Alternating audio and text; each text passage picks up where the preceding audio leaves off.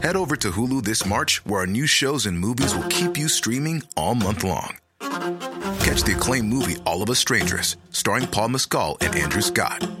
Stream the new Hulu original limited series We Were the Lucky Ones with Joey King and Logan Lerman. And don't forget about Grey's Anatomy.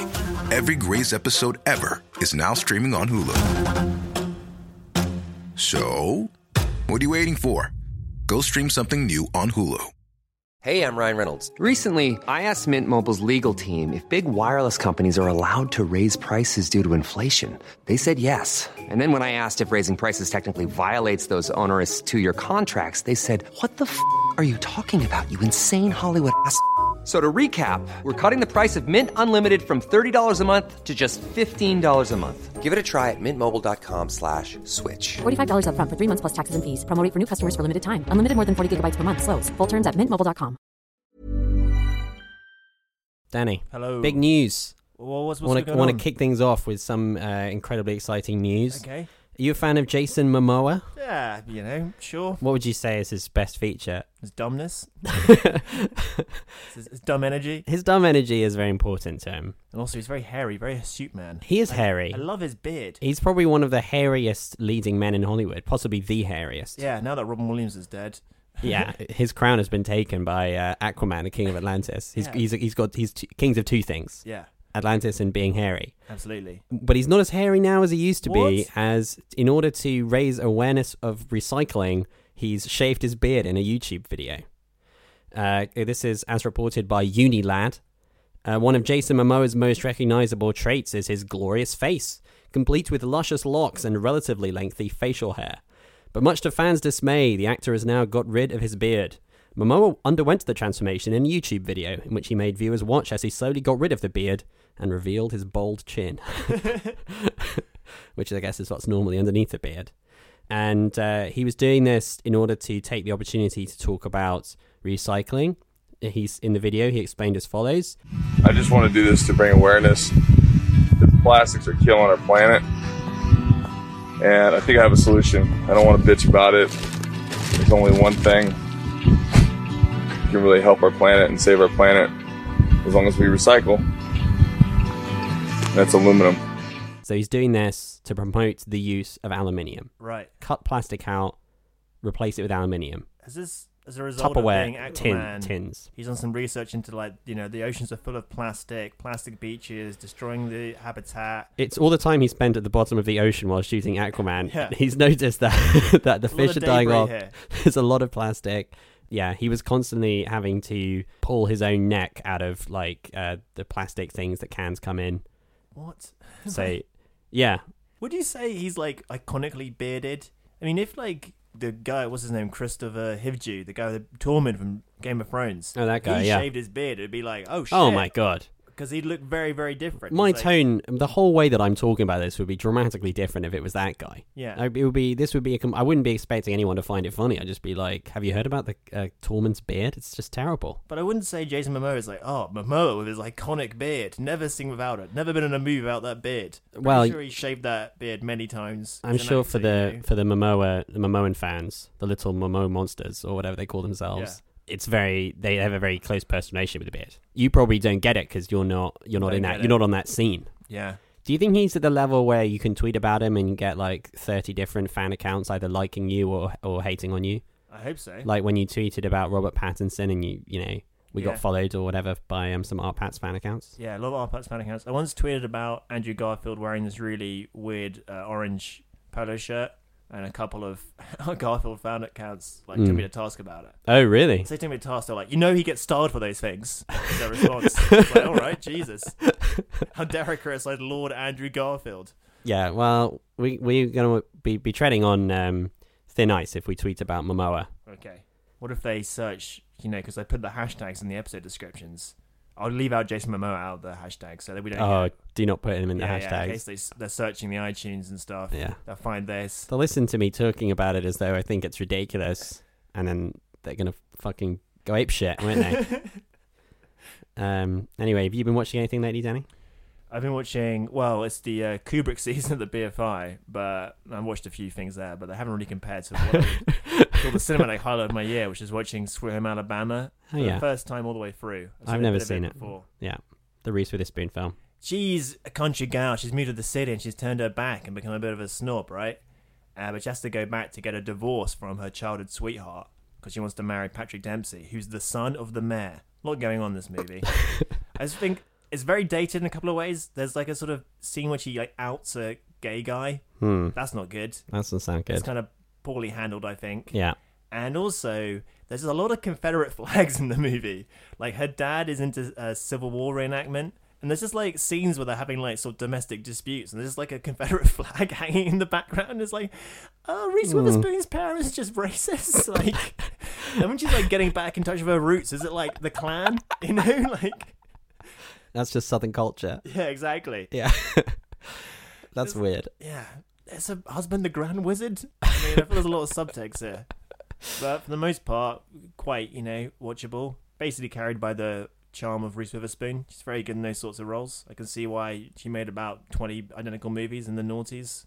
Fair play. Um, yeah, but maybe secretly a pro pro Confederate movie. Do you think it sh- it could use a bit of a um, George Lucas style uh, reissue Yeah, where they've CGI'd out all the Confederate flags yeah. and instead they're just like I don't know Johnny Cash posters or something, What are the Southern people like? Some Jack Daniel labels, just just pictures of grits. yeah. but yeah, five stars, masterpiece. Love Sounds- it. that sounds lovely. Um, sorry, I was thinking so much about Swim Alabama there. I've actually forgotten why I'm here. Well, what am I doing here? What's, Uh, what's going on? Well, you're on Film Chat, Danny. It's a podcast um, all about a saloon sex worker called Danny Moran who rescues her friend Sam from an abusive customer by killing him. And then she is sentenced to hang. However, Sam and their two friends, Eileen and Lily, rescue Danny, and the four make a run for Texas, pursued by two Pinkerton detectives, Graves and O'Brady. When Danny withdraws her savings from a Texas bank, the women believe they can now start a new life in Oregon. But Danny's old partner, Kid Jarrett, takes her money when his gang robs the bank, and so the four so called honky tonk harlots set out to recover the money, with the Pinkertons hot on their trail. Is what I would be saying if this was a podaptation of the 1994 much beloved, much recalled, much discussed Western Bad Girls. Instead, it's just a podcast in which we talk about and review films. I'm Sam Foster, and joining me, a bad girl, Danny Moran. Hello. On this episode of Film Chat, I will be reviewing the Western The Sister Brothers. It's a Western based on a book written by a Canadian, shot in Spain by a Frenchman. If this doesn't stop Brexit, I don't know what will. Uh, meanwhile, Sam, you'll be reviewing Wild Rose, which is disappointingly not an adaptation of that Nick Cave song where he kills Kylie Minogue, but the feel good story of a Glaswegian country singer attempting to make it big. Plus, my chills are multiplying, and I'm losing control just thinking about the news that they're going to make a prequel to Grease, so we should probably talk about it. And we will, of course, be discussing the latest Star Wars trailer, frame by frame, with a solid 20 minutes spent on that bit where Kylo Ren body slams somebody with a lightsaber, Sick. even though the lightsaber is she'll just cut right through him. How's it carrying any weight? It doesn't make sense. Time for a deep dive on that one. And hopefully that will give me enough time to read out the original shooting script of Star Wars Episode 9, which I've obtained, which was provisionally entitled Episode 9 The Rotting Corpse of Rose Tico. Open brackets, fuck you, Rian Johnson. You have no respect for my mystery box. Close brackets. it's a decidedly more brutal response to the changes Rian Johnson's implemented uh, in the previous film. But the finished film will retain the same story beats, namely Snoke getting some metal spider legs, not dead. Uh, Luke materializing and just saying everything he said in the previous film was just like a joke. and um, of course, the scene where Laura Dern's Admiral Holdo is resurrected so Poe can shoot her in the face and then take a dump on her while Finn just like looks on and claps and cheers. Uh, it's dark, it's dark, but it's what the fans want, you know? Great. And if you don't appeal to the worst people in the world, who are you appealing to? I'm I'm assuming that in the shooting script, about after about halfway through, there's no women in the movie. No. The women disappear from the film quite quickly, right? Well, I'm not disappeared, they're, they're massacred. Gosh, wow. Brutal. Well, it's for the fans. Yeah. the fans are gonna love it. the fans are gonna love it. It's It's, like it's for the the, uh, the audience score of Rotten Tomatoes is going to be off, you know, off the chain. you know, in uh, Revenge of the Sith, where he executes Order 66. Yeah, There's a new, there's a new one, a new, but 66 just refers to this, all the women. right. Yeah, that's 65. that makes sense. Films, films, films, films, films, films, films, films, lots of films, films, films, films, films, movies, good films, bad films, fun films, sad films, films we love, weird films, Lars von Trier films, old films, new films, some John Woo films, films that star Peter Finch, films by David Lynch, hours long. We've got films up to your gills with films, films, films, films, films, films, movies.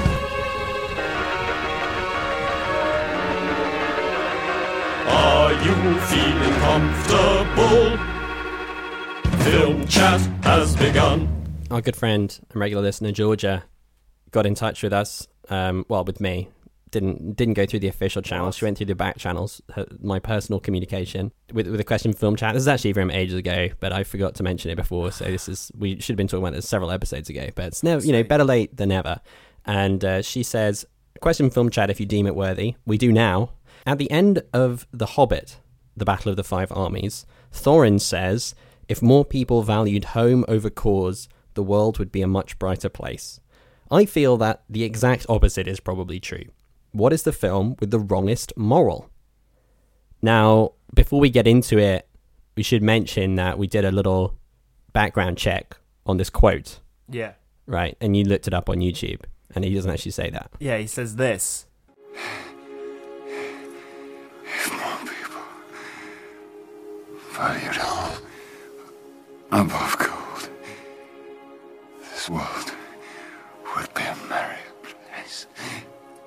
But I don't know whether this is the extended cut or whether George is misremembering. What Fran, even- Fran Walsh like went and like saw it in the cinema and was like, "Oh, we fucked that one up," and then gonna need a rewrite.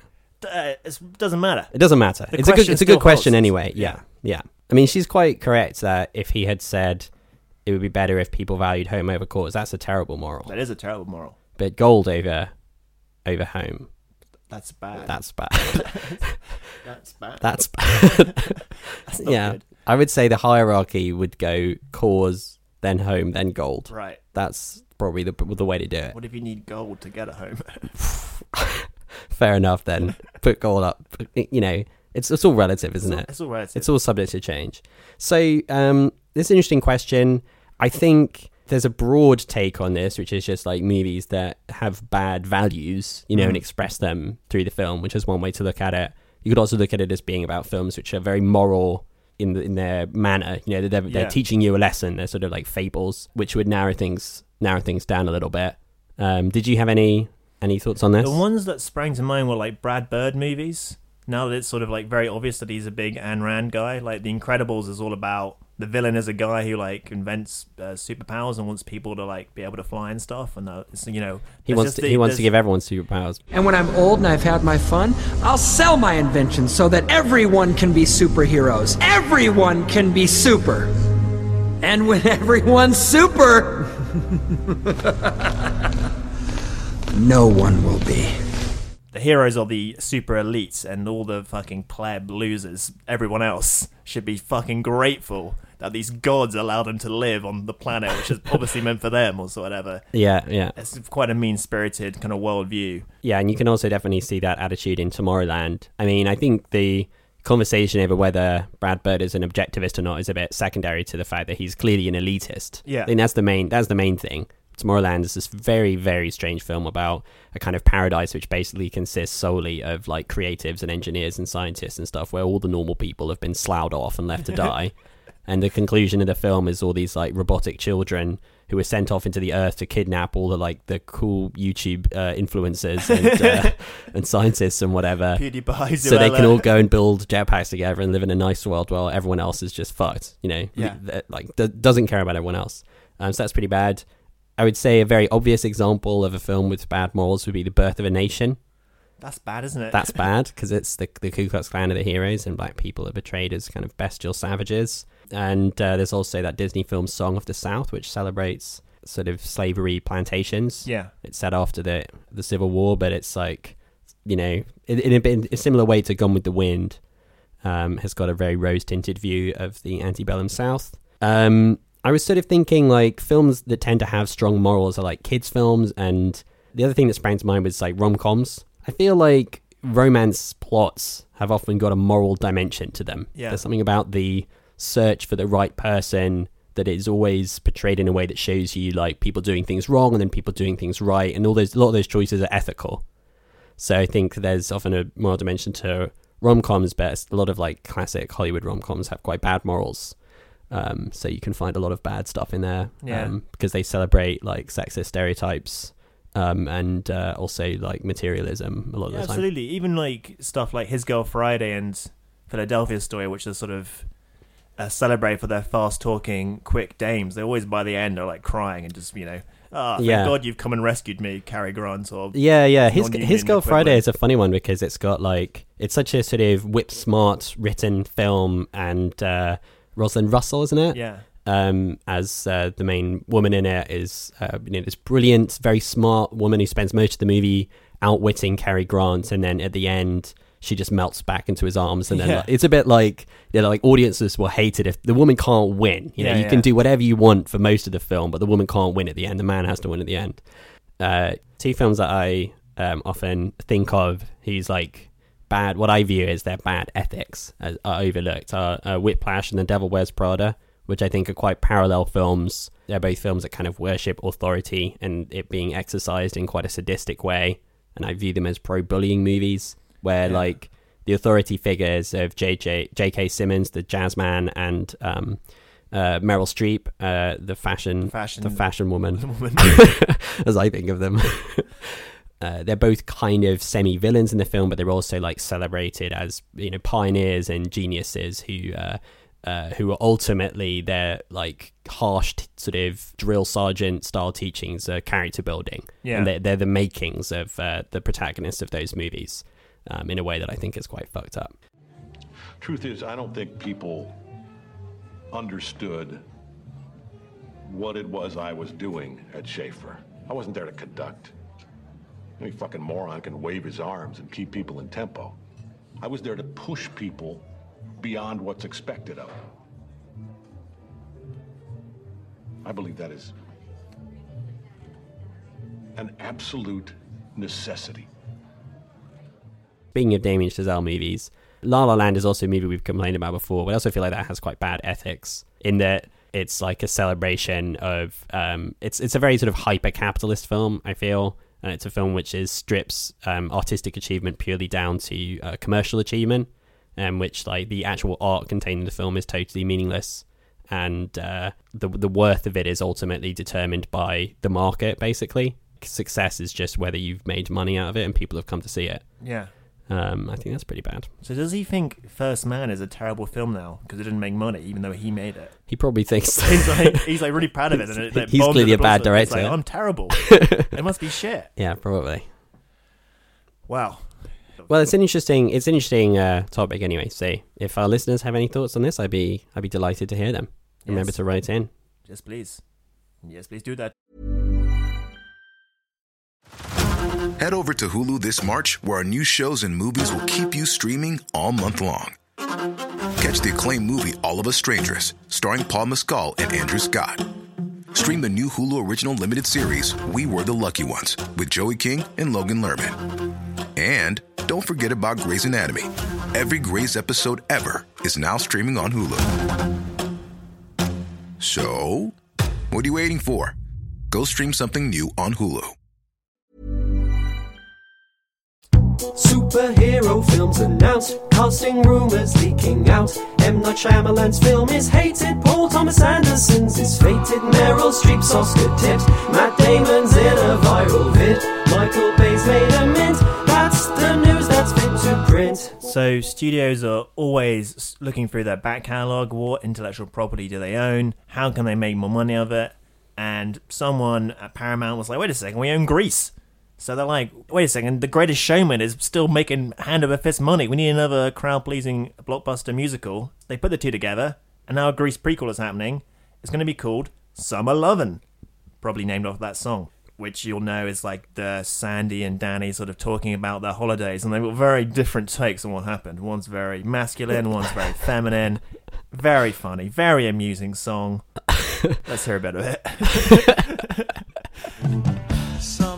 loving had me a blast. Summer loving happened so fast. I met a girl crazy for me. Met a boy cute as can be. Summer days drifting away to summer. So they've obviously gone to the ma- the only man who can do this, which is the guy who wrote Big Fish, John August. And he wrote Charlie's Angels Full Throttle. She was the two best movies of the last uh, Last 50 l- years. last two hundred years of human existence. I would say a lot of that doesn't cover the you know a lot of that's before cinema existed, but I think he was still just doing good work. Oh, he was, yeah. And that's basically all we know about it. It's just like there's gonna be a That's all we need to know. That's all we need to know. That's know. all we need to know to celebrate this. So they've basically taken one song from Grease and going to build an entire film out of it. Mm. So presumably this is when they met and had a summer romance, and they thought that was the end of it. But then you know they ended up at the same school. Yeah, yeah. It's uh, it's filling in uh, the background to Grease. You come out of that movie with a lot of questions about what really happened in the past. I always took it that Sandy was telling the truth and Danny was exaggerating to like impress his bro friends. Mm. But you reckon that somewhere in the middle is the real truth? I think it's going to be like Rashomon, isn't it? Yeah. Maybe there'll be loads of other perspectives on. they kill someone on that beach? yeah, probably. Well, it's going to be. It would be great if, like, it should have some- been called "I Know What You Did Last Summer Lovin'." It would be amazing if like there's something incredibly like dramatic and like horrendous happened that summer, which like you can't watch Grease again the same way, knowing what they did. Shouldn't it be based on something new rather than something where it's already been sketched out by the lyrics of a song? You know, I don't think a prequel is the kind of best cash in route to go down. I feel like it causes you a lot of problems. Wouldn't a safer route to have been done done like another sequel, but it's like their kids and they basically have the same story again? Yeah. Something like that? I guess so. That would be the the obvious way to do also, the arcs is like you know Sandy goes from like goody two shows to sort of leather clad babe in the movie, but is she like Yeah. even more of a prude in the prequel? Like she's like Amish, and then she like like Right. And then by then the end, by she's, the like, end she's she's using buttons. Yeah. and like Danny's like kind of like a bit of a douchebag at the start of Grease and kind of the same at the end, isn't he? He doesn't. he Yeah, sort no, I think to woo her. the way it should be is that he's a goody two shoes. And she- She's the same as she is at the beginning of Grease, and then uh, he. Wait, yeah. So they they start the movie the same, Yeah. and then at the end of the film they're different, Yeah. And then and then at the end of the next film they're the same again, but Yeah. but they've both transformed. Yeah, a lot of ebb and flow to their personalities. Yeah, so she, you know, he is in persona B in in the beginning of the original Grease, if you see what I mean. Gotcha. That's the that's the trajectory that all young young, young people follow. You Yeah. get you go from like nice, uh, bright kind of Christian clothes to uh, satanic leather. Yeah, I think it's going to be great. Yeah, I think it's this one's going to be really good. this one's going to be really, really good. You know what I have some misgivings about though? What? The new Star Wars film. Really? Yeah, so the trailer for the new Star Wars movie has dropped, announcing the the title of it. There was a big Star Wars con thing Yeah. recently that people were getting very excited about, and before the trailer was dropped, there were some gags going around about how J.J. Abrams was going to go back on Rian Johnson's The Last Jedi. You know, after its fan backlash, and a lot of people didn't like the way that Luke Skywalker was portrayed, and various things that happened in the plot in that film. And uh, that film was clearly a bit of a critique of the franchise and also the fans' relationship to the franchise. yeah. And so people took it personally. And the fact that they rehired the director of The Force Awakens, whose whatever loose sketches he'd had for the trilogy were obviously thrown entirely out when Ryan Johnson took over. So it seems like he would be tempted to just reverse what Rian Johnson did and try to put it back on track. But that seemed like that would just be too clumsy. Yeah, You know, yeah. You think that that would just not make for a satisfying story. Like if you watch the whole trilogy, you know, and it seems like the movies are all arguing with with each other and trying to tell you that the last one was rubbish. it's not going to make for a very a very satisfying watch. However, the teaser trailer, at least as as sort of portrayed, that looks like that's exactly the route he's taken. We'll always be with you.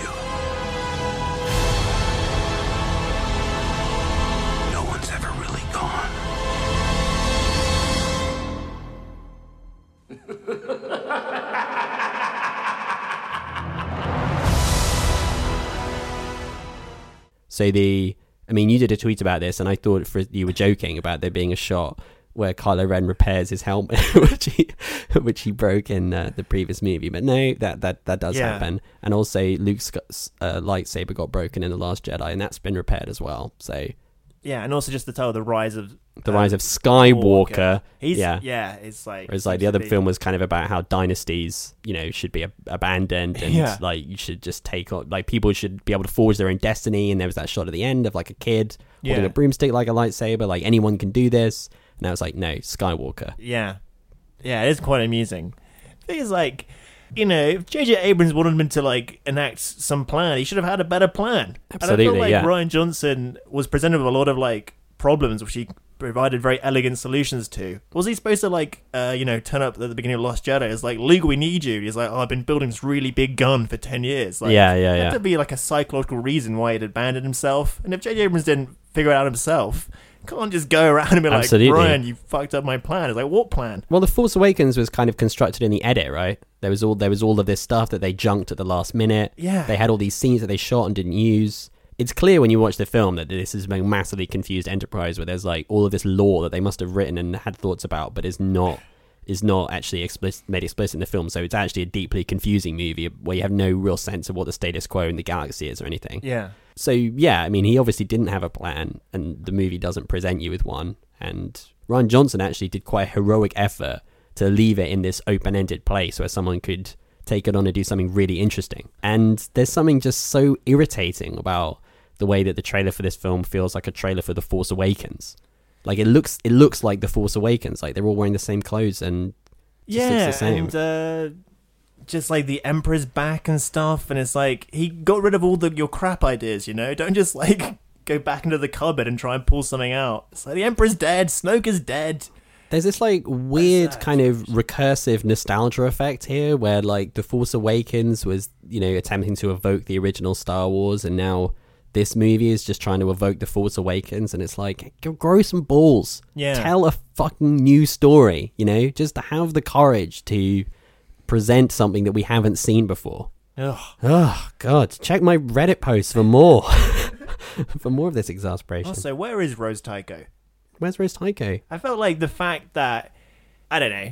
Far be it for me to question Disney's strategy or whatever, but given that like the amount of uh, backlash she received, just leave Twitter and stuff, felt like not putting her in the trailer is almost tantamount to sort of conceding to the nerds. They should It have is, like yeah. they should have put at least one shot in to say like she's in the fucking movie, deal with it. Maybe should be called The. Rise of Tico. Yeah, more of her. She was a great character. Yeah, she was brilliant. Yeah. Also, I don't care about Bill. I don't care about these old people. They're all dead now, aren't they? Just like, just lose the shackles of the past. Like, Let it die. Rian Johnson was like, just like hugging efforts to fucking like push this franchise somewhere, somewhere. Yeah.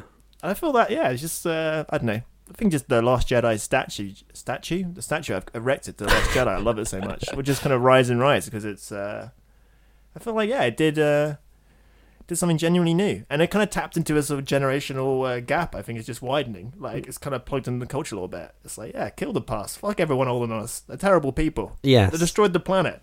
The economy is crumbling. The housing market is fucked. I think that I think that is that is like one way to read to read that movie actually is like, you know, this is a new world and we've got to build something better out of it. Absolutely. And Lando Calrissian is not going to help us. Exactly. Junk Lando.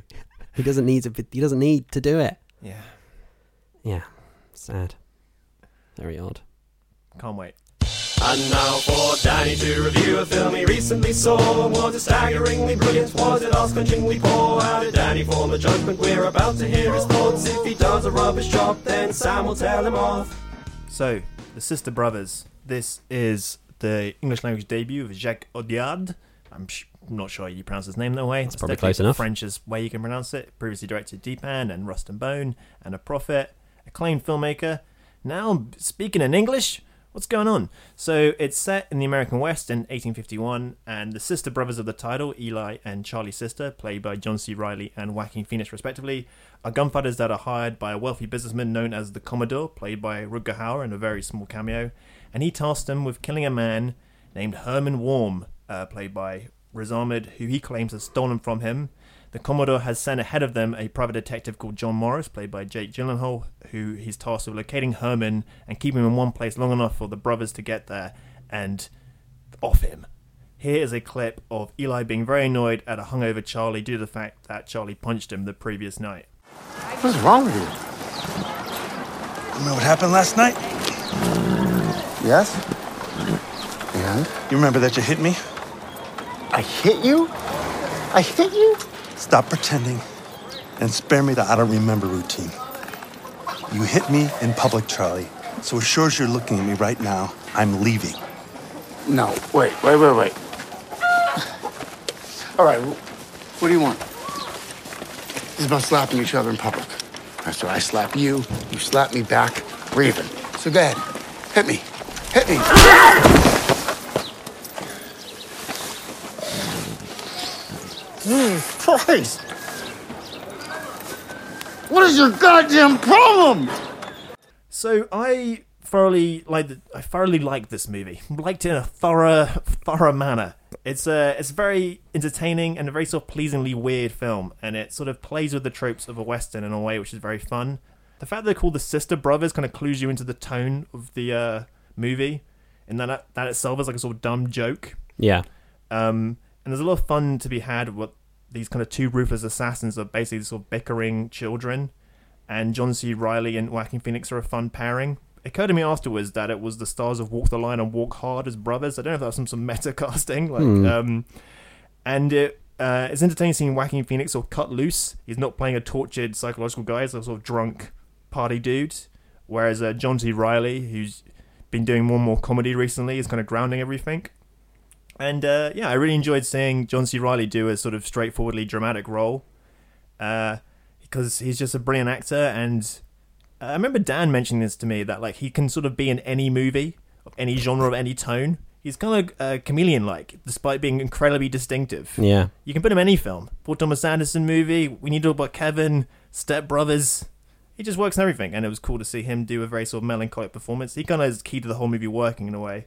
And to counterbalance them, there's this really great odd pairing of Jake Gyllenhaal and Riz Ahmed, both giving sort of performances with capital P's. They're both doing sort of accents. They both got some mannerisms, and I was like thoroughly digging their acting they were doing. That's the only kind of performance that Gyllenhaal gives these days. Exactly. And as a side note, I like the fact that they cast Riz Ahmed as an American guy, even though he's clearly from South Asian uh, descent, just uh, didn't mention it. Yeah. It's like the last time I've seen Riz Ahmed on screen recently, he's been playing Tick Billionaires, which is cool. That's so he's in a western.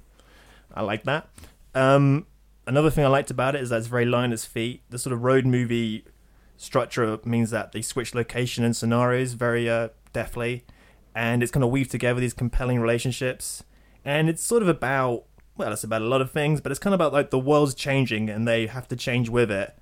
And uh, it's about these men sort of like sick of their old lives. But it's got this pervading air of optimism to it, which is quite rare for a Western. It's not like bloody and nihilistic. It's just like, hey, the world's probably getting better, generally. I kind of like that. And it's maybe best described as a sort of hangout movie. You just kind of like all the characters, and they're fun to hang out with, but at the same time, the movie never drags. It's kind of got everything, this movie. And I think its success is down to the direction. He won Best Director at the Venice Film Festival, the Silver Lion. They don't just give it to any old slouches. And it feels very deserved because it's a very kind of deft piece of filmmaking. It's funny without being flippant. It's kind of soulful without being pretentious or mawkish. And uh, I, feel, I feel like I say this a lot and it's sort of anti-point, but it could have gone wrong either way. It's a very good balancing act. You feel like in lesser hands it wouldn't quite work, but it does. And it's not really treading new ground in terms of content, but the way it's packaged is quite new. It just kind of constantly surprises you. So I would thoroughly recommend. Sounds good. Go watch it. Looks like Sam's got a film to review. He's just getting ready now. Hey Sam, here's a few tips for you that I hope are gonna help you out. You gotta come prepared, try not to rush, speak directly into the mic. Um, don't sort of use filler words too much and try to avoid talking total shite. Okay, start reviewing now. Wild Rose. This is from a western to a film about country and western music. What? What a nice segue I just did.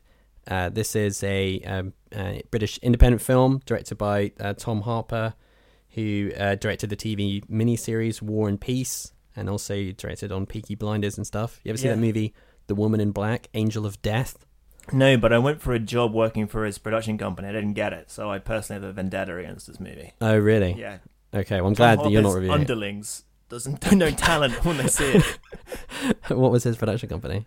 It's called like pop no, Popcorn Storm Entertainment. Ugh. Ugh. Fucking ridiculous. I know, I'm glad right? you didn't get a job there. It'd be embarrassing if you had to if you say that you work at a place with a name like that. Oh right. So anyway, this is uh, stars uh, Jessie Buckley and Julie Walters and Sophie Okonedo.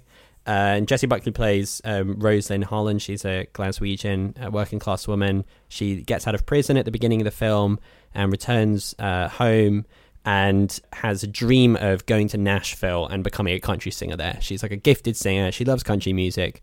She um, sang a lot with this local band, um, and all she wants to do is save up uh, money and go to Nashville so she can realize her dream.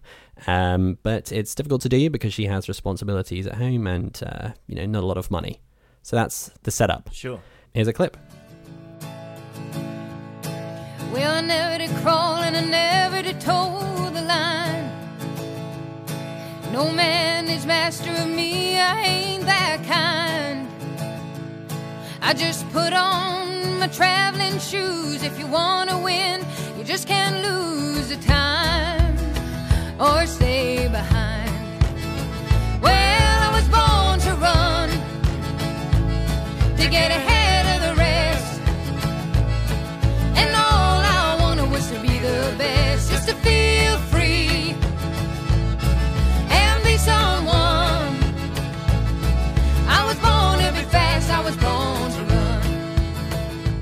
I like this film a lot. Thought it was very good. It's got a very familiar kind of uh, premise. You know immediately what the stakes are. You know, one person who's got their artistic dream and wants to fulfill it, especially someone from like working class roots, sort of evokes something like Billy Elliot um, or things like that. I think I'm kind of uh, partial to these types of movies anyway. You know, someone who's in straitened circumstances but wants to uh, express themselves uh, creatively and has a dream.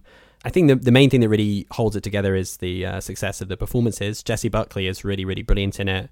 I didn't really know who she was, but uh, she was in that movie Beast, uh, and then previously was in uh, she was the runner up in um, I'd Do Anything, the uh, talent show where Andrew Lloyd Webber was looking for his next Nancy. That is a hilariously titled show. What what did it what do you make them do? I'll do anything, Andrew. I think mostly sing, but you know, I didn't watch it, so it could have been some really fucked up stuff. I don't know. um, so so she's established that But you said you'd do anything. any anything. anything.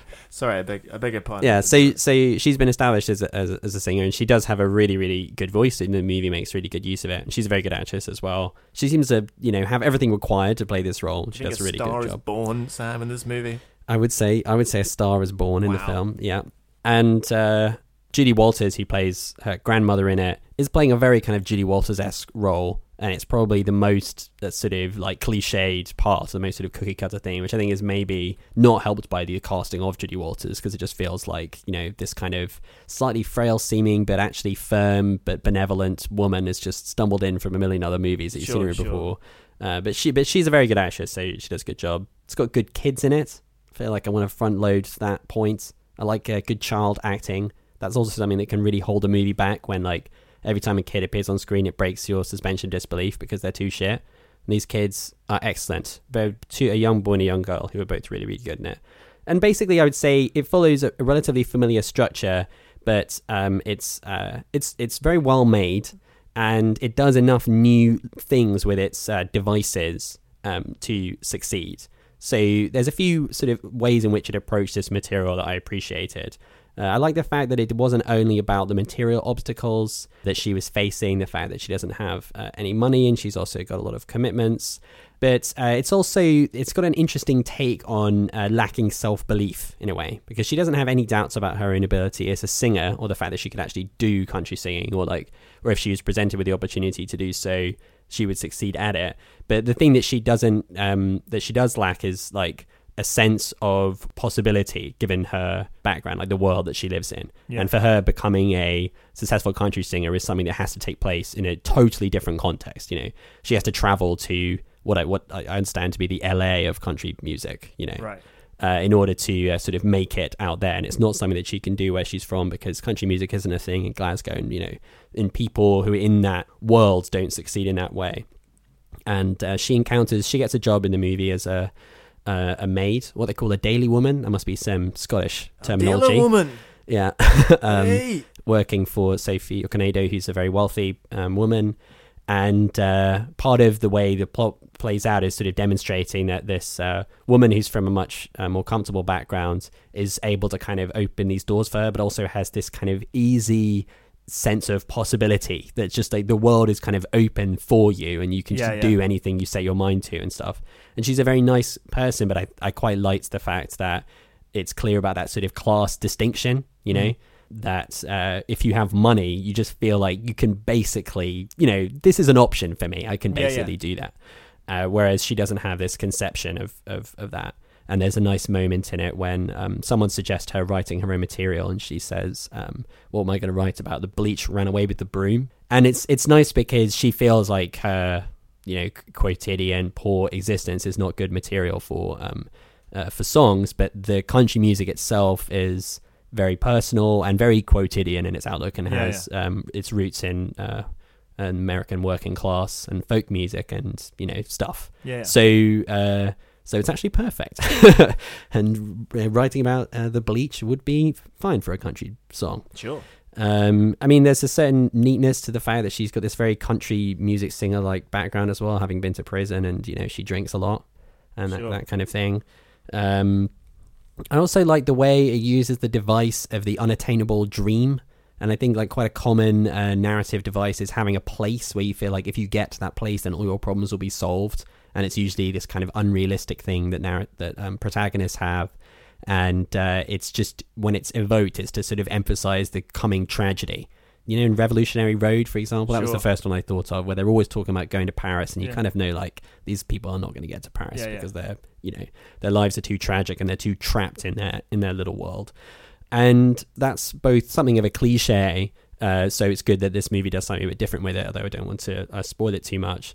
But i think where it kind of goes with that is quite nice in that it doesn't portray where she's actually from as this kind of hole that you just have to get out of but you know you ultimately can't or, or you ultimately can uh, as as compared with this kind of like dream world. It's got a more positive view um, of, of where she actually is without without sort of sugarcoating it i guess um, and I just felt like the central stakes just felt sufficiently real to me, even though the foundation of them was quite familiar. So her dilemma about whether to pursue her dream or stay where she is. A lot of the time in these movies, the reason why you can't pursue your dream is just like other people's expectations or some things where you just want the protagonist to overcome them. Whereas here, I felt like the dilemma was more real, and uh, so that made for a more satisfying drama. So yeah, so I thought it was good, and the music is is very well done. It's got some original songs in it, um, and they landed really well. I thought, bit similar to like A Star Is Born with its original country music. Country music, not a genre that I have any particular affinity for, but you know, if they keep making these films that I like featuring country singers, I'm gonna have to start becoming a country guy myself. I'm gonna have to get the uh the the cowboy boots and you know A Stetson. st- a Stetson and I get all the stuff and I'm gonna become a country Horse. guy. I'll get a horse. Cool. yeah, and that's what I'm gonna do. When Zach Braff heard something that changed his life, what he listened to. When John Cusack made a mixtape for his future wife, what did she listen to? And when Michael Madsen cut a guy's ear off, what was he dancing to? And when Tim Robbins showed Shawshank that he had enough, which record did he choose?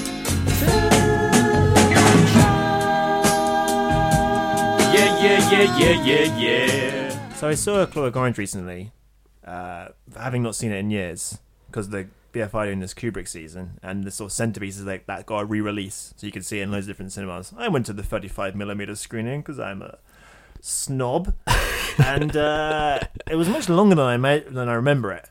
It goes on a bit, I yeah, say. I haven't seen it. Well, all the iconic stuff is in the first third. All the sort of slow motion, Beethoven doing the ultra violence and singing the rain stuff. Yeah. And it occurred to me afterwards, like his directing style when it comes to dialogue is very like old fashioned. And maybe it's because he started in the fifties. And I was try- trying to think of other directors who kind of um, worked for that long over such a long period and was still producing work which was sort of in the culture. But like when, in Kubrick movies, when you go in a room, you stay in there for a long time, and it's just like these wide master shots, Yeah. or like you know just simple like coverage, one person, one person. I'm like, is he a genius? Like, it's like the way he shoots dialogue is so workmanlike, and yet, like, other stuff is so innovative and like modern, and like all the slow motion and the use of music is like light years ahead of anybody else. And then when he gets in a room, like, Maybe that's just stately. that's just like the beginning of The Shining is like so boring. He goes in that room and he sits down. He's like, "Anyway, do you want the job at the hotel?" And he's like, "Yes, I'd like the job at the hotel." and then it gets kind of brilliant. Yeah. Do you reckon that's part of it? I think that's a Kubrick thing. Like, Wasn't that a thing in 2001 as well? Like The long meeting? Long meeting, yeah. I think he uses boredom as like a device. Yeah. Like sucker you in, like make your brain shut down a bit, and then liven up with some weird mental shit. That's what you do. That's how you play with the audience. You shut their brain down. Uh, you Yeah. turn their brain back on again. You shut Yeah. it down again. Yeah. turn it back on. And then and people are just bamboozled by constantly having their brain switched on and off. Um, but yeah, very good. I thoroughly enjoyed it. I kind of miss the fact there's no equivalent in the culture anymore. There's no like banned movies. It's kind of exciting the idea of that this movie was like banned, you couldn't see it. Yeah. And now it's just at the BFI. But like, Yeah. you know, there's no the, the internet's ruined all that. There's no romance around like this. You know, oh, you could get a copy of Clockwork Orange and like Yeah, watch yeah, it. that's and true, There's yeah. like this illicit thrill you could get. It's a shame, isn't it? And now I'm just watching in a bloody cinema a bunch of fucking clean shirts. It's you know? too easy. It's too bloody easy. It's like how you can't do mixtapes anymore. I know. What's happened to our world? Uh, you know, you got to let the past die. You know. Let the past die. Kill it if you have to. That's the only way to become what you were meant to be. That's true. All right, friends. That's it for this week on Film Chat. I'm uh, I'm off now to uh, go see a film about um, the indigenous culture of Brazil, which is going to educate me, and I'll be back to talk about at length about that probably. Cool. And uh, we will see you. I'm not sure if we're going to be around next week because I've got a set of more MA deadlines that I'm going to be Blimey. panicking over. But Endgame is coming out. I know I might not be able to see Endgame at the midnight screening on the you know the first day. Oh my be- God. Because uh, because of my MA work, but maybe I still will. I don't know. We'll see. um, uh, but yeah, so I guess when when when we're back, maybe in a couple of weeks, it's going to be I will be talking about Avengers Endgame and why it's you know the best film ever or something, and uh, maybe we'll have other stuff to review. Cool. All right, see you then. Bye bye bye.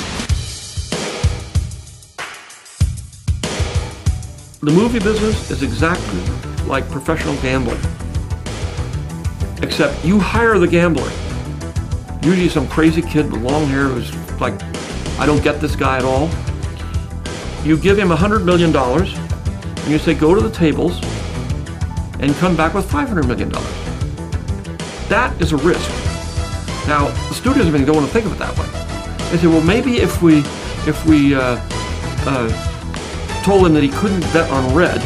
Maybe if we told him, because we did market research and we realized that red wasn't. So they tried to minimize their risk. But once you, and of course, you're hiring the kid to be, take risks, to be creative, to do things that have never been done before, never been tested. You have no idea whether they're going to work or not. That's completely the antithesis of what a big modern corporation is.